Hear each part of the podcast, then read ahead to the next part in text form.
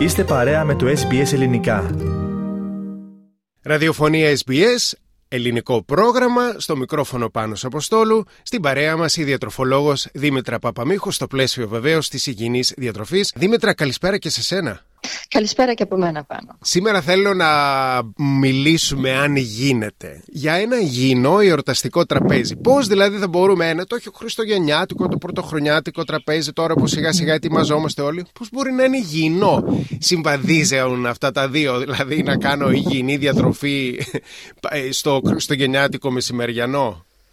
Φυσικά, μπορεί να γίνει. Δηλαδή, αν κάποιος θέλει να κάνει ένα τραπέζι το οποίο να μην έχει πολλά λιπαρά, γιατί εκεί συνήθως είναι το θεματάκι με τα γιορτινά τραπέζια, στο λίπος και πιθανόν και σε κάποιους περισσότερους υδατάνθρακες, αλλά κυρίως τα λιπαρά είναι που δημιουργούν θέματα.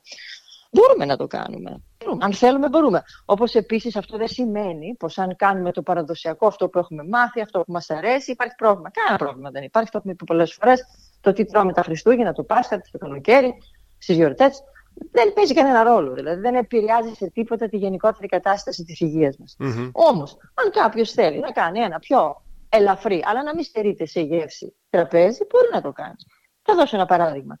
Οι σαλάτες που μπορούμε να κάνουμε απίθανες σαλάτες, με ρόδι, με πορτοκάλι, με ένα σωρό ωραία dressing, που θα έχουν ελαιόλαδο, μπαλσάμικο, λίγο μέλι. Δηλαδή υπάρχουν συνδυασμοί οι οποίοι είναι φανταστικοί, δροσεροί, ελαφρύς συνδυασμοί που έχουν τη θέση τους σε ένα γιορτινό τραπέζι και γευστικά και από άποψη, όπως είπες και εσύ, υγείας.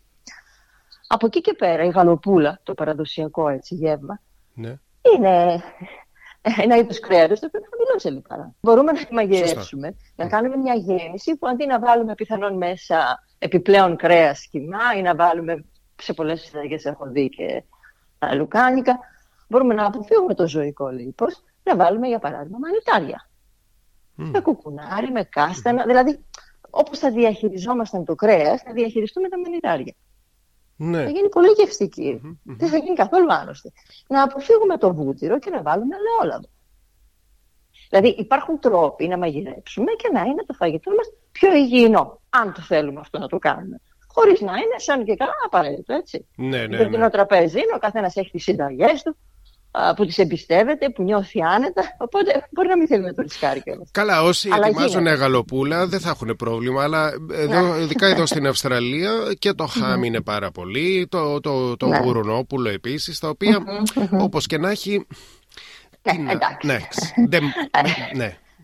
Εντάξει, το χάμι οπωσδήποτε είναι επεξεργασμένο κρέας, αλλά όπως είπαμε και στην αρχή, είναι μια φορά το χρόνο, δεν χάσει ο κόσμος. Όμως τώρα το θέμα μας εδώ είναι αν μπορούμε να κάνουμε ένα υγιεινό τραπέζι. Οπότε, αν θέλουμε να κάνουμε ένα υγιεινό τραπέζι, θα είναι καλό να αποφύγουμε το επεξεργασμένο κρέας. Θα είναι καλό να αποφύγουμε και τα πάρα πολλά τυριά στο τραπέζι. Ή τις σαλάτες που έχουν πολλά λιπαρά, με μαγιονέζα, για παράδειγμα. Υπάρχουν λοιπόν, τρόποι, υπάρχουν ένα σωρό συνταγές που μπορούμε να εφαρμόσουμε. Και την Παυλόβα πώς θα την αντικαταστήσουμε που είναι παραδοσιακό? Αυτό με συγχωρεί, δεν αντικαθιστά το γλυκό και είναι και η ιεροσυλία να την αλλάξει στην Παυλόβα, νομίζω. Όχι, το γλυκό που μας αρέσει, γιατί να μην το απολαύσουμε, αλλά αν ωστόσο θέλουμε να το πάμε πολύ extreme, δηλαδή να είναι super υγιεινό το τραπέζι μας, μπορούμε να κάνουμε ένα ωραιότατο υγιεινό γλυκό, το οποίο να είναι και πεντανόστιμο. Δηλαδή με υλικά από τη φύση, έτσι. Γίνεται και αυτό. Πώς δεν γίνεται? Έχω ακούσει μάλιστα, Δήμητρα, πολλές μαγείρισες κάποιας ηλικίας και ακροάτριες του προγράμματος που μου έχουν πει ότι κάνουν παυλόβα στα Χριστούγεννα, αλλά τη φορτώνουν με φρέσκα φρούτα. Δηλαδή, και δεν ξέρεις αν παίρνεις περισσότερη γλύκα από τη ζάχαρη της βάσης ή από τα φρούτα που είναι στο πάνω μέρος του γλυκού. Είναι φοβερό. Βεβαίως. Και αυτό δείχνει και την ανάγκη του κόσμου να κάνει κάτι λίγο πιο θρεπτικό. Έτσι, δεν είναι κακό αυτό, δεν είναι ντροπή. Δηλαδή, ξέρεις, μην φτάσουμε στην άλλη άκρη να φοβόμαστε να μιλήσουμε για ένα υγιεινό γιορτινό τραπέζι. Γιατί ξέρεις, μπορεί εύκολα να βγει κάποιος και να πει: μα τι μας λέει τώρα αυτή εδώ πέρα? Έχουμε ένα τραπέζι και αυτό να μην το ευχαριστηθούμε. Είμαι της άποψης ότι δεν πρέπει να έχουμε καμία ενοχή, ό,τι και να φάμε. Μπορεί κανείς να ευχαριστηθεί και συνταγές υγιεινές. Το υγιεινό δεν είναι απαραίτητα άνοστο.